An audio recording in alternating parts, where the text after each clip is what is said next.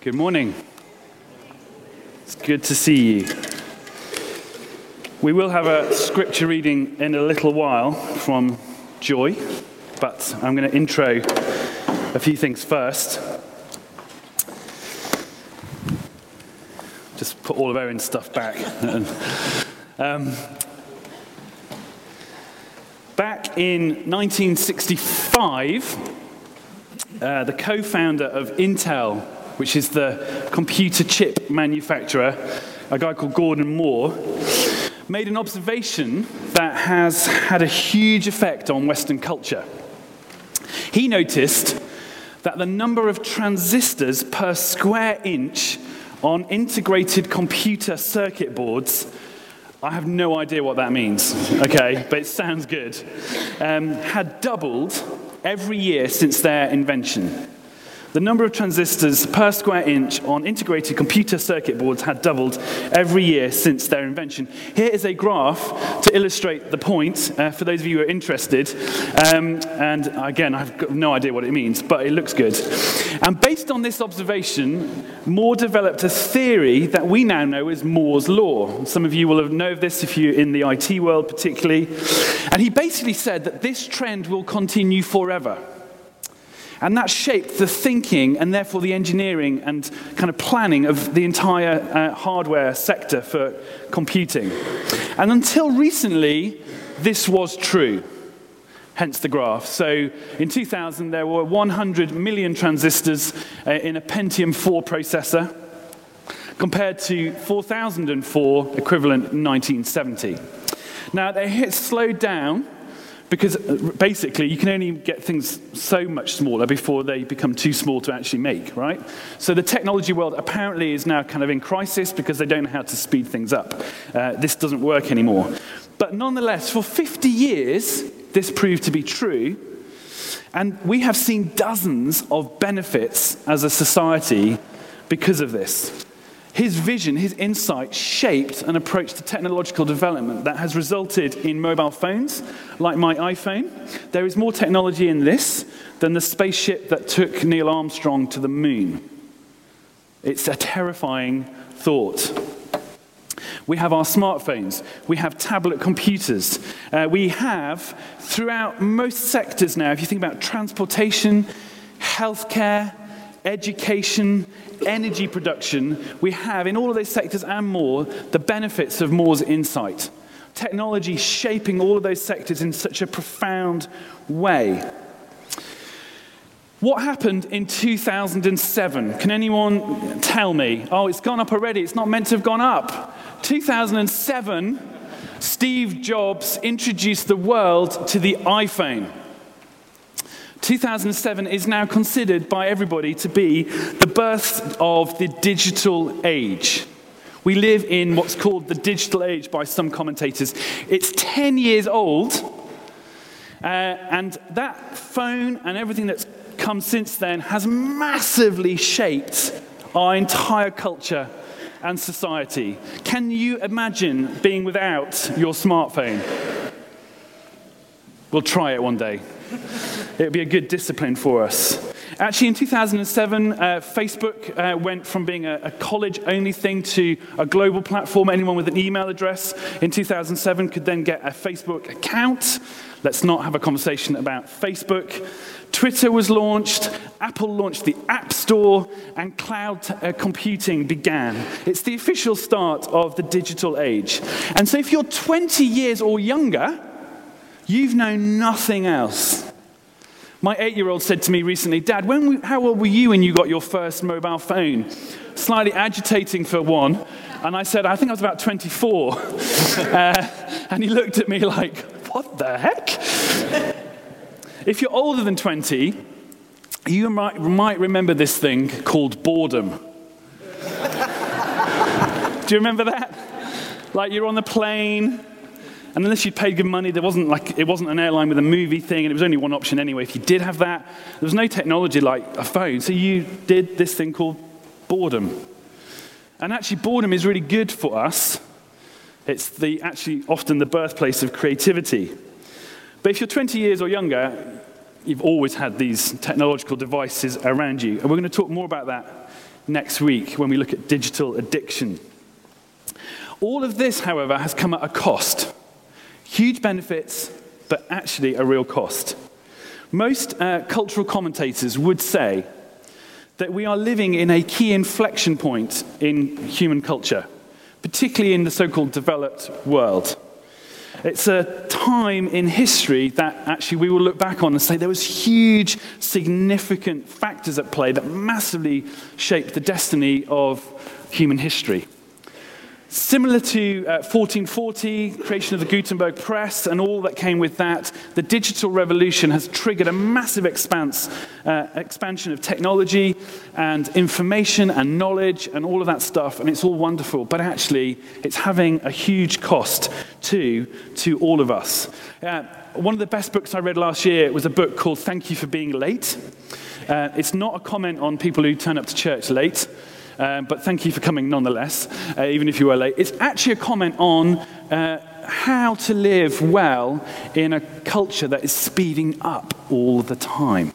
Thomas Friedman wrote it, he's a New York Times columnist. He says this The three largest forces on the planet technology, globalization, which is only possible because of technology, and climate change, which is speeding up because of globalization, are all accelerating at once. And he goes on to say that never in human history have we had such strong forces all at play at the same time. And then he goes on to say this and our societal structures are failing to keep pace with the rate of change. Which is why we are seeing an epidemic of anxiety and depression and marital breakups and children uh, with eating disorders, and on and on could go the list. And he goes on to say, we have to do something about this. Uh, modern society is increasingly toxic to the soul. There's so much we could point to. There's loads of trends that people are observing. I can direct you to some good reading on this if you're interested. Here's one that I found fascinating. In 2014, apparently, the average attention span of a grown adult, that's us, was 12 and a half seconds. And last year, it was eight seconds. Now, I don't know how they measure these things. I don't know what you think of that. My immediate reaction is like, we started with 12 and a half seconds? like, wowzers. We really are in trouble, aren't we? Uh, and economists talk about something now called the attention economy. Uh, economists are observing that what tech giants are doing, what the App Store is about, what software developers are trying to do, is get your attention because our attention span is reduced, and so we're fiercely competed over. And so you've got this, this culture around you that's trying to get your attention through multiple access points. And it's creating stress in us. So Linda Stone, who uh, works for Microsoft, uh, she said this, if I can get this to work, bam. Uh, we now have something called continual partial attention. Continual partial attention. We only give things partial attention. We are trying to give multiple things attention at the same time, all the time. So we are with our children, if we have them, and on our phone. We're in a meeting and we're clearing our emails. We are at church and we're texting our mum.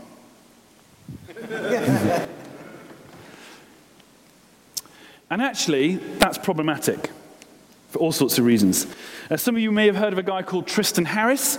Uh, he used to work for Google. He left because he had an ethical issue. He had an existential crisis uh, because he realized that basically software developers were facilitating and fueling this. Because that's where the money is. The money for software developers is in getting your attention. The only way they can get your attention is to distract you from something else. And so he left and he set up um, a not for profit, arguing for uh, the equivalent of the medical Hippocratic oath for software developers. As in, do good, right? Only do good. Save lives, not contribute to their decay and their decline. And he says this We check our phones more than 150 times per day. Knowledge workers spend a third of their day in email. Teenagers aged between 14 to 17 send 4,000 texts per month or every six minutes that they're awake. The more we live by our screens and spend time there, he says, notice this, the more we live by their design choices. Parents of teenagers, yep. By the way, all the research on this in teenagers says, well, that's what my parents do. Maybe not as bad, but we uh, model something, I think, unwittingly. Why does all of this matter? What on earth has this got to do with practicing the way of Jesus? I hear you ask. A couple of things. Uh, this new context, I would suggest, of distraction and therefore addiction is robbing us of the ability, the core, essential human ability, to be present to other people, to ourselves, and to God. And so, robbing us of our soul. What good is it, said Jesus, to gain the whole world but forfeit our soul? Um, Owen and I read an article last year from the New York Times by a guy called Andrew Sullivan called I Used to Be a Human Being. You can go and Google it. Uh, and it's a story of when he went to, he chose to go and experience a digital detox retreat for a week. And in the last paragraph, he says this I love this. There are books to be read, landscapes to be walked, friends to be with, life to be fully lived. And I realize that this is, in some ways, just another tale in the vast book of human frailty. But notice this this new epidemic of distraction is our civilization's specific weakness. And its threat is not so much to our minds, even as they shapeshift under the pressure, the threat is to our souls. At this rate, he says, if the noise does not relent, we might even forget we have any. How good is that? Put another way, uh, one of the guys that's blowing my mind, a guy called Ronald Rolheiser, he says, We are distracting ourselves into spiritual oblivion. And at that point, we pause to hear two passages of scripture read by the lovely Joy. So if you've got a Bible, turn to Matthew chapter 4.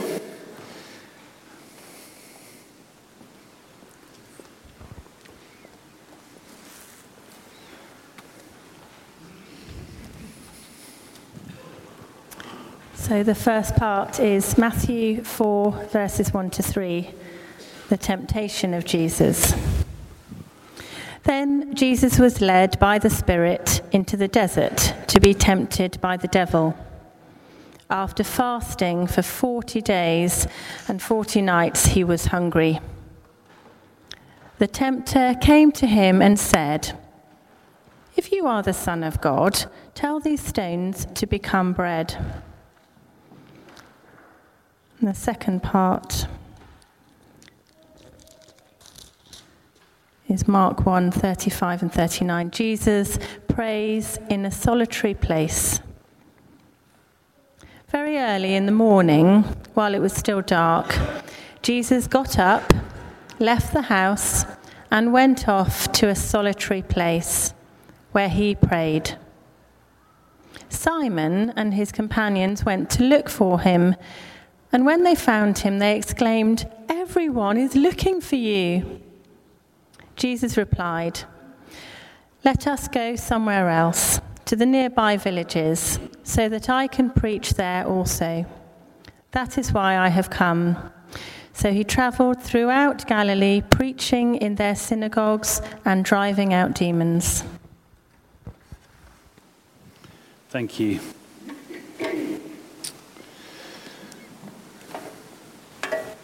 I hope uh, my little introduction has disrupted you, got your attention. I'm trying to get your attention from something else. Deliberate pun there. I think Ronald Rolheiser's right. Who would agree? Nervous, like, yeah, um, we're, yeah, we're in this together, okay? This is why together we're having this conversation. How do we model something to one another and then to the world that's a better way to live? How do we practice the way of Jesus so that actually we don't become someone who conforms to the way of this world but is transformed, which is what we were talking about last week? And so the question is is there a spiritual practice that would help us thrive in the middle of this cultural moment? Because the reality is we can't just go with it, and nor can we escape it. We have to learn to live well within it. And the answer, of course, is yes. And so today we're talking about silence and solitude, which actually are two practices, technically, but historically have always come together, like cheese and wine. Uh, so, Matthew chapter 4, verses 1 to 3. The first thing that Jesus does after his baptism is to go straight into the wilderness. He's led by the Spirit, so he's willingly taken by the Holy Spirit into the wilderness. The word in verse 1 is desert in some translations or wilderness in others. And in the Greek, it's the word uh, eremos. Eremos. Uh, and it best, or uh, it can be translated in multiple ways, but it literally is the wilderness uh, or a solitary place or the lonely place. I quite like that one. The quiet place, the deserted place. So when you think wilderness or desert, don't necessarily think, you know, like nothing there uh, in terms of landscape. It's more, uh, it's more of an environment where you would be on your own and it's quiet and solitary. And all four Gospels teach us how Jesus engaged with the eremos. All four have this set of stories, often that overlap. And I think Matthew 4 is perhaps a frame of reference for us for all those other stories. Now, I have to confess that uh, this uh, clarity for me came out of a conversation with someone that we've been mentioning before, a guy called John Mark Comer, who I spent some time with over the summer, and uh, he helped me see this, so I take none of the credit for this genius theological insight. Um, please give him the credit, not me. Have you ever wondered, when you've read this story, why Jesus is led by the Spirit like this? I mean, it's interesting, isn't it? Day one, after his baptism, begins his public ministry. What does he do? He's led by the Spirit into the wilderness, into the Eremos, for 40 days. Why would the Spirit do that? I get that he needs to face the enemy. I get that he needs to confront the tempter. Uh, we've talked about that in the past when we looked at the theology of this. It's, Jesus undoes what Adam and Eve did, it's redemptive. I get that. But why then? Why there? Why this way? I, have always struggled with this. Why would the Spirit lead Jesus into the wilderness to then do that? Why 40 days of fasting and praying and then at the end of it face the tempter, the enemy. You might, like me, have assumed that it was because actually the enemy came at Jesus' weakest point. That actually Jesus wasn't intending for this to happen. Or, or, somehow this was kind of out of his control. And it would be just like the enemy, wouldn't it, to come and get him at his weakest point? That's my experience of spiritual opposition, is when I'm weakest. When I'm hungry, angry, lonely, tired, or a combination of all four, ugly, that's when I most likely face spiritual opposition and temptation. So I kind of assumed, yeah, that's what Jesus is experiencing 40 days of fasting and praying. Of course, he's hungry. Of course, he's physically weak. That's the perfect moment, isn't it, to get him? To kind of, the devil knows he's not going to win, but at least he's got a chance uh, there and then to delay it or make a point. But what I realized, was helped to see, is that we've had it backwards. See, the eremos, the lonely place, the solitary place, it's not the place of weakness, it's the place of strength, spiritually.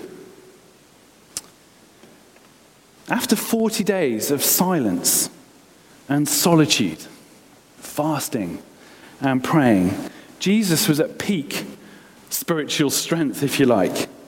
And so, best able to face up to the devil on behalf of all human history. And so, this is why I think over and over again we see Jesus come back to this place, to the Eremos. So, notice Mark chapter 1. Very early in the morning, while it was still dark, Jesus got up, left the house, and went off to a solitary place. In the Greek, it's the word Eremos. And what does he do there? Where he prayed. Do you see the pattern here? Jesus goes to the Eremos for 40 days. He comes back for one day. So, Mark 1 is basically day one on the job after this. This is what happens. And after one day at work, Jesus goes back to the Eremos. He chooses that. Spending time for Jesus in the Eremos was not a one time thing, it was a practice woven into his life. So if you've got a Bible in front of you, turn over to Mark chapter 6. Uh, have a look at verse 30 through to 33. Then Jesus, uh, sorry, then because so many people were coming and going that they did not even have a chance to eat, ever feel like that? He said to them, Come with me by yourselves to a quiet place, it's the word uh, Eremos in Greek, and get some rest. So they went away by themselves in a boat to a solitary place. It's the same word, uh, Eremos in the Greek. But many who saw them leaving recognized them, ran on foot from all the towns, and got there ahead of him. Nightmare. Okay. Notice, it's come with me. Come with me. So Jesus is teaching his disciples, he's modeling it, they're apprentices, he's showing them how to do it. Come with me. Where? to a quiet place, to the Eremos. What we need, friends, is not another distraction or escape. The answer to what we face culturally is not to binge watch The Crown on Netflix, as good as The Crown is. It's not another glass of wine. It's not another trip to the shops. It's not a late night out on the town. What we really need is time alone with Jesus in a quiet place. So, verse 32 they went away by themselves in a boat to a solitary place, the Eremos. And the plot twist, of course, is, as we've seen, is when they get there, everyone's got on ahead of them. And actually, it's interesting, Jesus still ministers to them. And it's not until later that night, when he's absolutely exhausted, that it says he went to be in a place of prayer. Because praying and being with the Father in the Eremos was more important even than sleep for Jesus. And he liked sleep. Like, you know, read the story, he's good at sleeping. So he got his priorities right. And I hear that story and I think, it's so like my life. Do you ever feel like you're trying really hard to build a bit of space into your life for you and God and it gets invaded? The kids barge in, or a phone rings, or your email comes and takes out your evening because your boss needs something by the morning, and we can critique that, and all sorts of things like that. There are all these forces against us. Jesus had the same thing, but he still made his priority being in the Eremos. Because whilst it's a solitary place, as in there's no other people there, it's in that place that he could be present to himself and to God. And so Luke chapter 9 uh, records, sorry, Luke records nine times where Jesus goes to the Eremos. That's your homework. Go and track it and see the pattern. Here's just one of them Luke 5, um, verse 16. Jesus often withdrew to lonely places and prayed. He often did it. So, my question to you would be how often do you, do I, withdraw to the Eremos to pray? Because if Jesus needed to do it in a cultural context when there wasn't Moore's Law and a smartphone, then I'm telling you, as much love I can as your pastor, so do you. So do I. And what you'll notice if you do the homework is that the busier Jesus got, the more exposed he became as the Messiah, and the more demands on him, and the more conflict he was experiencing in that, the more he withdrew. Which, if I examine my life, even just kind of arbitrarily, I notice that the busier I get and the more demands on me and the more stuff I have to deal with, which frankly I shouldn't have to, the less likely I am to withdraw and go to the eremos. We've got it the wrong way round, and we all share that problem, I'm sure. But this going to the eremos was a regular and normal practice of Jesus. And so we come back to 2017 and our digital age. And I want to suggest to you that if you only do one thing out of this teaching series, which, as I've said uh, in the last few weeks, we'll pick up and let keep running later in the year, it would be this to build silence and solitude into your everyday, ordinary life.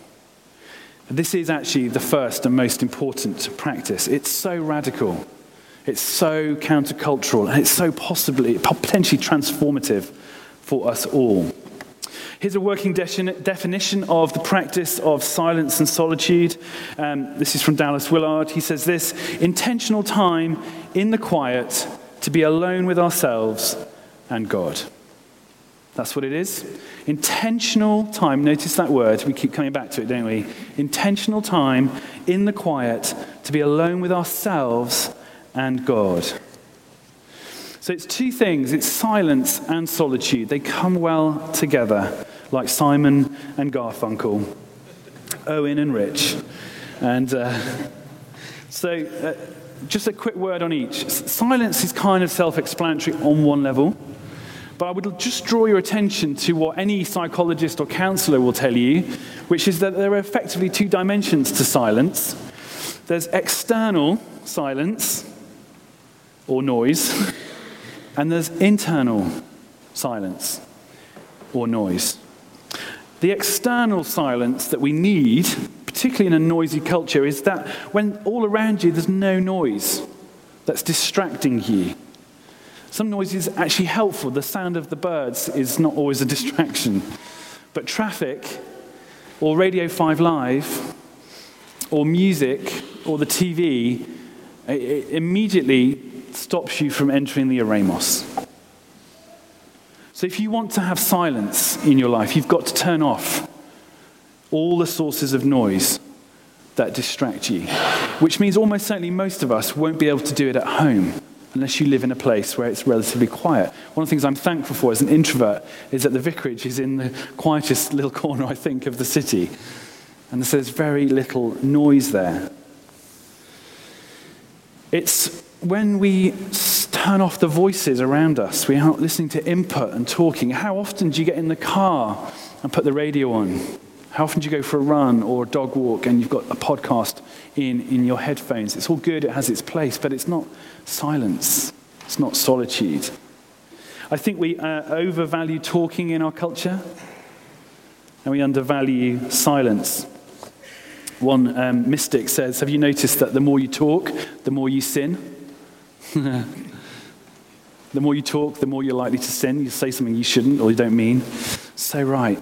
Okay, so there's external silence that we need, but we also need internal silence. And actually, this is harder.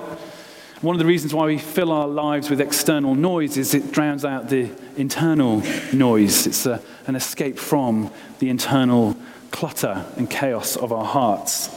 Uh, if you're anything like me, on a bad day, it's more obvious, but in my mind and in my heart, often there's a whole mix of good things, but also other things like fantasy, revenge, anxiety, self uh, disqualification. It's exhausting being you, isn't it? Being me. Silence, the kind of silence I'm talking about, is when we have both external quiet and internal quiet. And you can't get the internal quiet unless you have external quiet. And so you can enter into the eremos and be still and know that He's God and that His peace comes and silences some of those voices and at the very least pauses them and allows you to engage with them and process prayerfully what's going on there. The second is solitude. I think it's very difficult to have proper silence if you're not on your own, although there's a place for it in community, and we'll come back to that a little bit later. Uh, without silence, I don't think there really can be solitude. Now, just to be clear, solitude is not the same as loneliness. Solitude is not the same as loneliness. That's a separate conversation. Uh, one writer puts it like this There is a difference between isolation and solitude. They may contain similar characteristics, but in reality, they are worlds apart. Solitude is a chosen separation for the refining of your soul. Isolation, he says, is what you crave when you neglect the first. Isolation, when we choose to isolate ourselves, often subconsciously, it's an escape from, not an entering into something. Okay? And when we do that, we end up lonely and it's toxic for us. In silence and solitude, we decompress from the non stop stimulation of our society. Remember, it's constantly trying to get your attention. We live in an always on culture. One of the things you have to learn to do is turn off some of those things. Turn off all the notifications on your smartphone. It's not that smart, it's quite dumb. Turn off your email. Don't let it ping. Don't let your text messages come through. It's very obvious, very simple. say more about that next week. Don't automatically turn on music or the TV or the radio. Think carefully about your diet, what's coming in all the time. Build in as much silence as you can. In silence and solitude, I think we slow down long enough to feel the emotions that we're often running from. That's certainly been my experience as I've practiced this over the last 18 months or so. We face the good and the bad and the ugly in our heart and actually face up to the lack of desire for God that's really not there. It's in silence and solitude that we face up to our insecurity, our addictions, our fears, and we're able to get the right perspective on who we are and what's yet to become true for us. Jean Vanier, French, amazing French priest, I guess, says we come home to God and ourselves when we enter the eremos. But when we don't get enough of it, and by the way, we don't, extrovert or introvert, some of us prefer it more than others, I know, but regardless, when we don't get enough, we feel distant from God. We feel disconnected from who we are, and we struggle to meaningfully, healthily engage with other people. We end up using them rather than serving them. We end up living off someone else's spirituality reading a book or listening to a podcast or tracking someone's Instagram feed to help us connect with God rather than ourselves praying and ourselves reading the scriptures. We lose sight of who we are and what God's called us to. Our priorities get out of whack. We end up trapped in something that uh, people call the tyranny of the urgent at the expense of the important and the valuable. We get sucked into escapism, not engagement. Uh, all sorts of ways we do that alcohol, pornography, TV, church. you can hide from God in church. I've said that before. We become emotionally unhealthy, and actually, what happens is we start to live a reactionary life. We end up living in reaction the whole time to what's coming at us. All of those are signs and symptoms of a deficit of silence and solitude in our lives. We need it.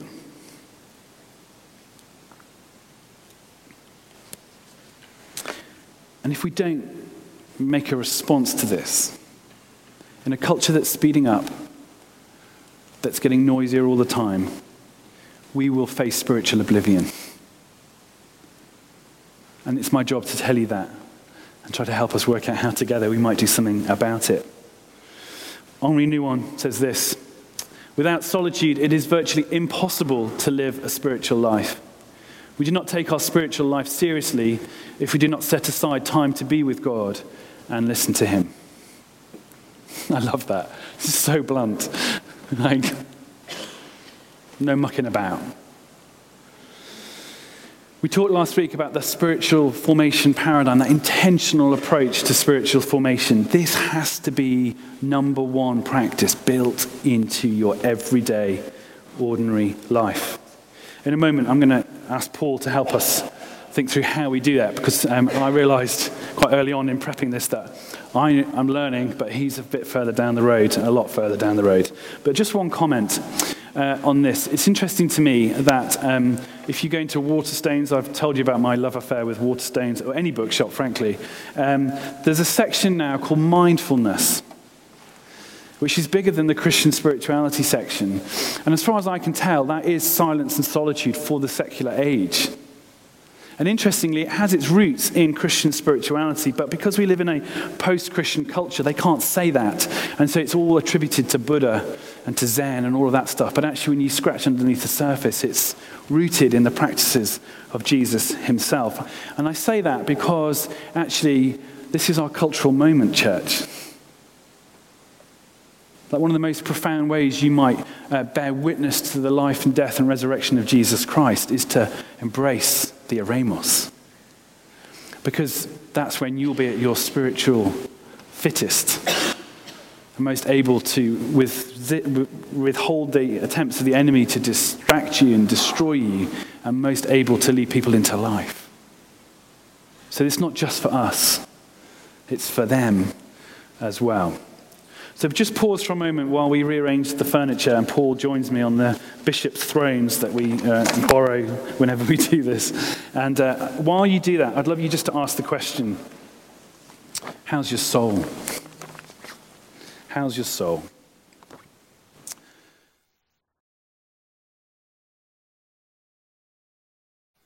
So, um, quick introduction. Um, some of you will obviously know Paul very, very well. Most of you will. But if you're not entirely sure who this man is, um, I repeatedly remind people because it's really important to honor. Uh, Paul and Viv were led All Saints before Kath and I came. So in 2002, Paul and Viv moved from Old Hill in Dudley down the road to reboot this church. And what we have, we wouldn't have if it wasn't for them.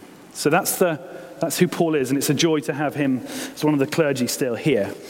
Um, and part of your journey, Paul, has been out of health issues and all that came with that, um, a, spiritual, a spiritual journey, really, of embracing all of this stuff, hasn't it? So I guess what would be really helpful for us is to understand like something of that and what you've learned along the way But how do we even begin to do this? Like you were forced into it. We've got the opportunity to choose it. Tell us something about that. Okay, so um, yeah, on one level, it's really weird for me to be here as an advocate of silence and solitude because I used to be quite resistant to that, uh, and uh, it's not something I engaged with at all. 25 years ago, when I was at theological college, I was the one who, when they had a quiet day, made sure I'd got my um, Sony Walkman I say that for people of a certain generation. Uh, and my headphones in and a cassette tape listening to my worship songs because I couldn't see the point of what they were um, maybe not explaining to us that well. Um, so there was, there was a bit of youthful arrogance. Uh, there was a bit of failure to explain what was going on. So I was resistant at that point. I guess over the years of my ministry, I became more open uh, to the possibility that God might meet me in silence and that it might not all be about me talking to Him and me listening actively to Him, but a place of, of stillness and silence. So I, I went on a couple of uh, silent retreats. I had a spiritual director who's still my spiritual director who used to lead silent retreats where you actually get introduced to the whole concept and guided through it with an individual guide. And that began, but that was like a once a year thing. That still probably wasn't my daily practice.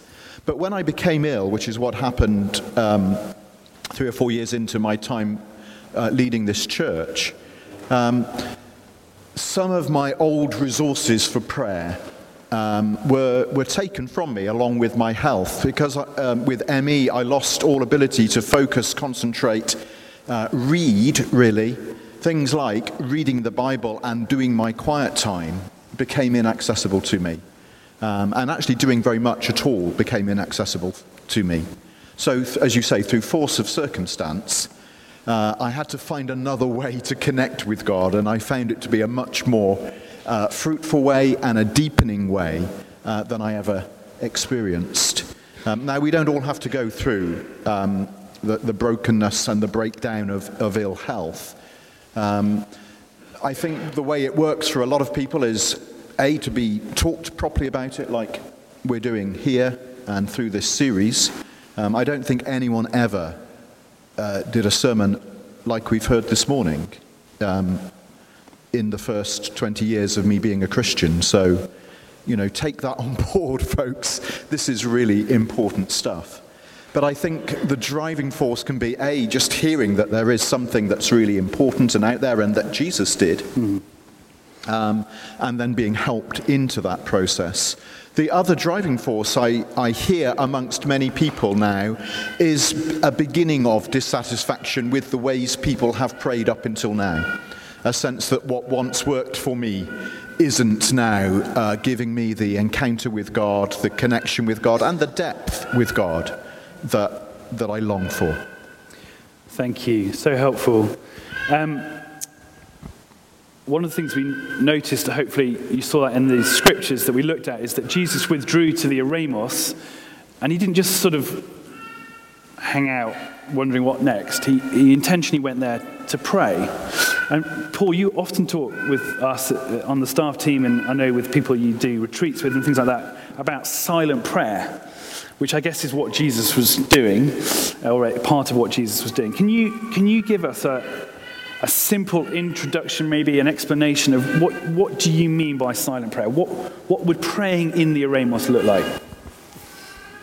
Okay, again, this is, it's really helpful to have this unpacked a bit. I can remember someone opening our, uh, our lectures, our Old Testament lectures at Theological College, and just saying, let's be silent for a minute. And then half a minute later, so she wasn't even accurate, um, she would just say, Amen. And I, and I was there refusing, because I was quite rebellious as well as arrogant, um, refusing to say Amen because I didn't know what I was saying Amen to.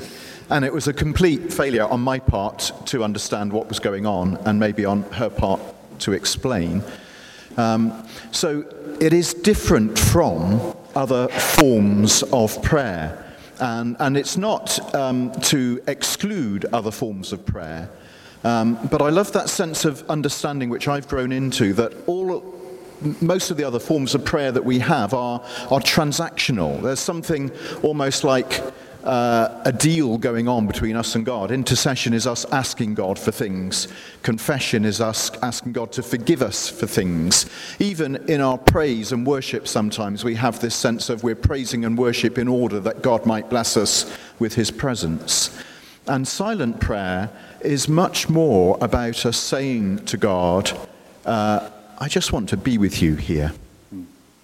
Uh, and the illustration that I find help, most helpful uh, for that is that the people that you are most comfortable with in your relationships and in your day to day lives uh, will be marked out, I think, by the fact that they're people that you are willing to be silent with. So if I'm on a car journey uh, with someone who I'm just car sharing with, and I know them enough to say, Can we share cars on this journey? Uh, but not well enough to feel completely at home with them, we will talk for the whole journey because neither of us feel comfortable enough to shut up in each other's presence. And often that's great, and you can learn a lot about the person. But when I'm with someone I know really well, when Viv and I share a car journey together, we talk some of the time and we don't talk some of the time. And it's not because we've just had an argument, it's just that we're totally comfortable in each other's presence.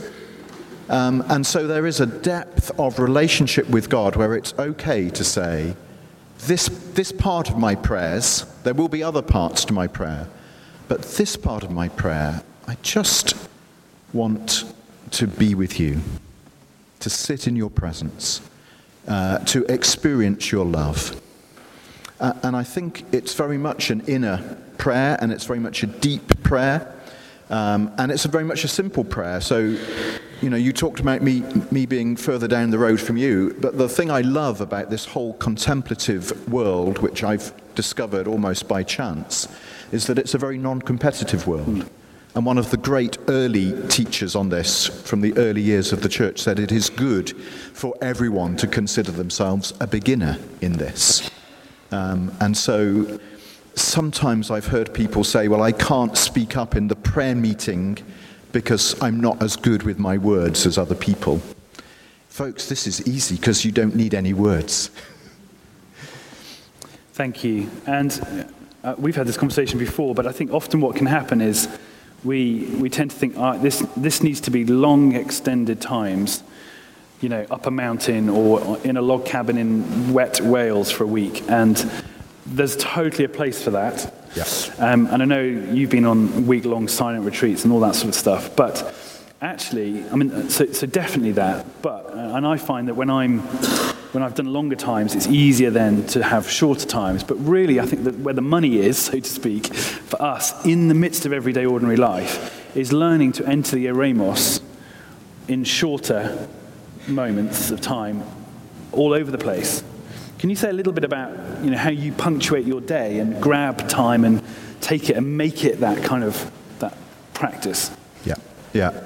So I think you're exactly right. As, as you learn this um, s- skill, practice, as you practice, um, you get better at being able to forge tiny little bits of silence uh, which stay with you in, in the noise. If you, if you look at that thing that you said about external silence and internal silence, actually, if you develop the ability to, to still yourself within, um, which initially it's great to have the external silence for, you can learn to be internally still in a noisy world. Um, and we have less choice over that, don't we? We can, at home, we can choose, or in the car, we can choose not to switch on the radio, not to have lots of noises going on in the background. But, I mean, for example, this week I went to London. Uh, I caught a relatively, for me, early train, so I didn't have time to be still at home. Um, but I had an hour and a half then on a train. Um, now, they don't seem to have quiet carriages like I used to always choose the quiet carriage. Uh, there didn't seem to be one on this particular train. And so people were talking and making phone calls and watching Netflix and stuff on their tablets. But I was still able to have stillness on the train. But normally at home, my practice is that relatively early on in a day, not first thing, because I'm not a first thing person, it's very rarely before it was light, like it was for Jesus. Um, so it's after I've woken up, had some breakfast. For me, I'm blessed with having a house that goes quiet as well, because Viv goes to work and Chris is often at work too. Um, and I have some time and space within the house to, um, to set the alarm um, and on a good day, for me, I can then set uh, a 25 minute uh, alarm. Um, so I don't have to keep checking the time. I just know that something will go buzz in 25 minutes. If I know that I've got to be out earlier, that time can be less than that. Um, and and the, again, the more you practice this, the more a small amount of silence can feed into the rest of the day. But by having an intentional time of being still, relatively early on in the day for me, um, during which I use, um, this might sound slightly uh, contradictory, when we say silent prayer, one of the ways in which we focus in our prayer, because the biggest problem with silent prayer is distractions and other thoughts that come in, uh, is we focus back on God through a simple word or, or scripture of prayer. Um, God, I'm here for you, or God, you're here for me, or some short little sentence, Lord, have mercy. Uh, even just the name Jesus repeated um, means that whenever you're trying to be still and just sense yourself in the loving presence of God, and suddenly you're thinking about the 23 things you're supposed to have already done today, just come back to the name of Jesus. Come back to whatever your prayer phrase is um, once you've done that for a period of the day, whenever the noise uh, of thoughts, fears, anxieties, jobs, tasks, people crashes in on you again, it's much easier to reconnect with that little God loves me, I'm a child of God truth that you've started the day with. So I start the day with that. I usually, if I get chance, do a little walk at lunchtime, and I've chosen to make that walk a walk where I don't listen to podcasts and things. There's a cost to this. I've, I've got a list of podcasts I want to listen to that grows literally longer by the day because people keep podcasting. I wish they would just stop. I wish they would just have like a fast of releasing podcasts so that I could catch up for a bit. But it's only like the books on my unread books shelf that keeps getting longer and longer. So there's, there's a cost. I choose not to spend that time listening to worthy and good stuff. And I choose to do my walk in the presence of God. So there's another point in the day in which I've connected with God. And then I try and finish the day uh, with a sense of connecting with Him too and reflecting on what the day has brought. Thank you. And as we, uh, when we had a similar conversation with Paul Wilcox, I, I reminded you that although he's now on sabbatical and it's easy for him because he has a different kind of job, the danger for us is we think, well, it's all right for Paul because he's a spiritual director now and he's got all the time in the world. Actually, he doesn't. Um, and all of us can build this practice into our lives. We've just got to work out how. Um, Paul, I could listen to you for hours on this, but we haven't got hours.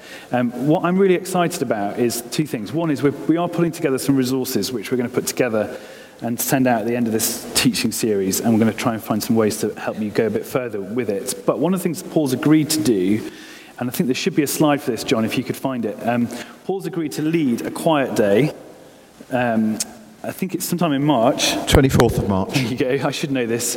Um, where, which will be uh, facilitated learning this. Um, having been in one of these with Paul. We did one with the staff team. I can totally recommend it. It's limited places, so if you want to um, come, you'll need to book in really quick. Uh, bookings will open tomorrow. We'll send an email out.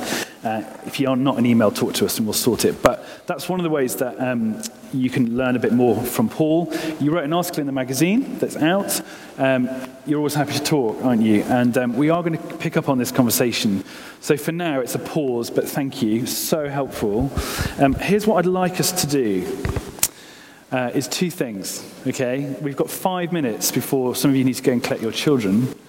What I'd love us to do, and some of you will love this, and you'll be like, finally, and some of you will hate it, and you'll be counting down the minutes, is I'd love us to have two minutes in silence together. And then, for those of you who, in that silence, know that the Holy Spirit is leading you to embrace the eremos, and you know, oh, I need this. Like I have got to make a response today. Then the, after those two minutes, I'm going to invite you to come and stand in the aisle or at the front, as we always do, to be prayed for, for the Spirit to come and help you with this. Because some of us, you've just realized today why you are so stressed and why you are so maxed and why you don't sleep very well and why you've got all these unhelpful patterns and habits. And this isn't the only answer, but it's part of the answer. And if that's you, uh, and we'll pray for anybody about anything, but particularly for you, please listen to the leading of the Spirit and remember that there's no shame or like anything in coming forward. Actually, there's real strength in that. Recognize that I need this because we all do. We're in this together. I'm not a master. Paul's not a master. I've just been practicing it a little bit longer, so I had some integrity to then teach us. Is that okay? So let's be still. And remember what Paul said. We're not just sitting here waiting. We're saying, God, I'm going to try and dial out the external noise, the creaking of the pews. Wouldn't it be great to get them out? And uh, be still. And I'm going to allow you to speak to me if you want to, but it's about being present. Okay, so let's do that for two minutes. That'll seem like a lifetime for some of you, and it will go in a flash for the rest of you. And then listen to the Lord, okay?